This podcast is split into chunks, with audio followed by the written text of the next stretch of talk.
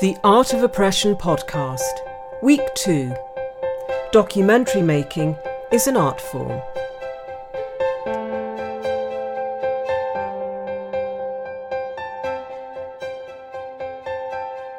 Would you agree with me that documentary making is an art form? As directors, we attempt to create meaning, understanding, and emotion, and to bring people's truths to light by the juxtapositioning of words, images, music, sound, and speech. I try to do that in order to bring insight, not to be didactic, but to introduce new worlds and people and experiences to those who maybe don't have access to those worlds and experiences. For me, it's important that we learn from others, that we understand others. We can never walk in their footsteps, but we can possibly walk beside them and understand their situation and their lives better. When I was looking for artists to participate in the art of oppression, I knew that I wanted three women from contrasting backgrounds. I wanted to bring three disparate voices together and through their work as artists and my treatment as director to understand more about their experiences as marginalised and racialised women and to discern where their lived experiences might converge as well as diverge, where their lived experiences might be similar and where contrasts could be made.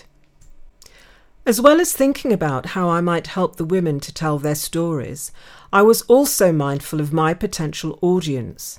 I believed that the subject matter, three women talking about art, racism, and misogyny, was not a subject that would necessarily have mass appeal. But despite this innate belief, it was a story I felt compelled to tell. I wanted to create a filmic space that allowed for discovery, for reflection, for meaning and understanding of these and many other women.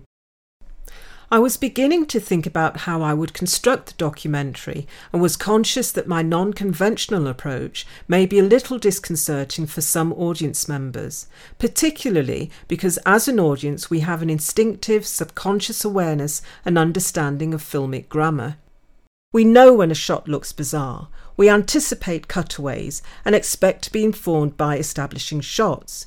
And whilst I was not expecting my film The Art of Oppression to stray too far from convention, I knew that my approach was to offer some challenge. I was exploring how I might give agency to the women's voices and recalled that a few years ago I discovered a book called Listening to Images by author and academic Tina M. Campt. In the book, Campt explores ways that people listen to photographs. Whilst that might immediately seem like a dichotomy in practice, is it actually possible to listen to images?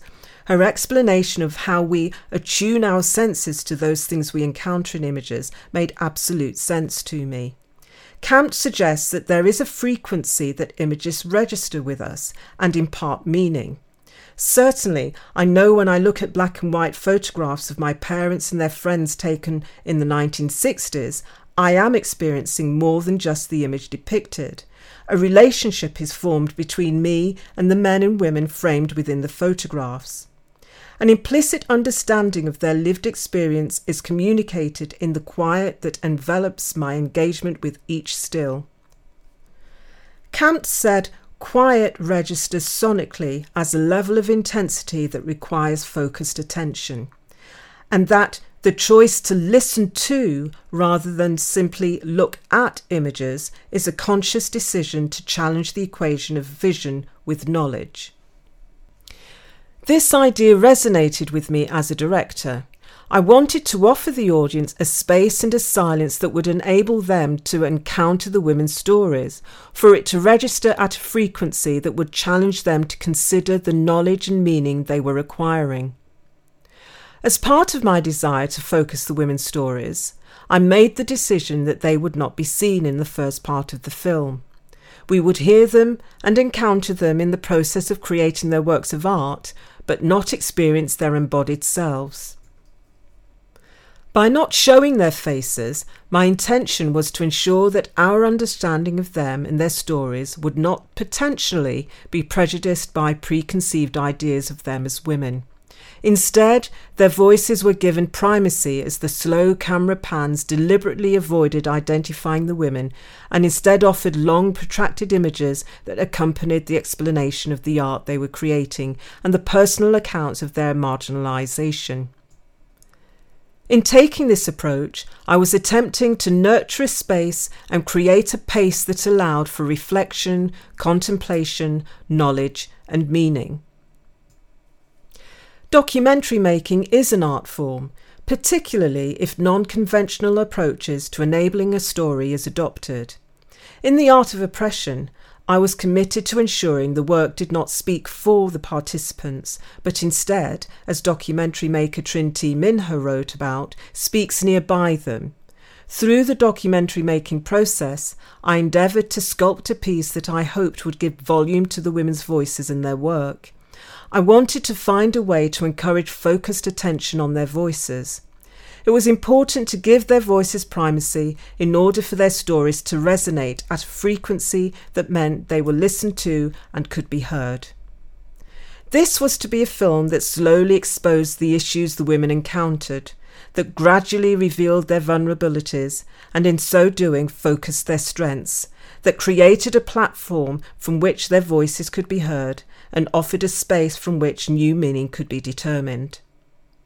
The art of oppression endeavoured to nurture a pace and a space that allowed us to hear about, learn from, and appreciate the women's truths. One of my ambitions for the film was that it would enable us to be empathetic, to acknowledge each other's differences, and to walk beside and understand those whose encounters are very different to our own. In the next episode, I talk about the power of the voice.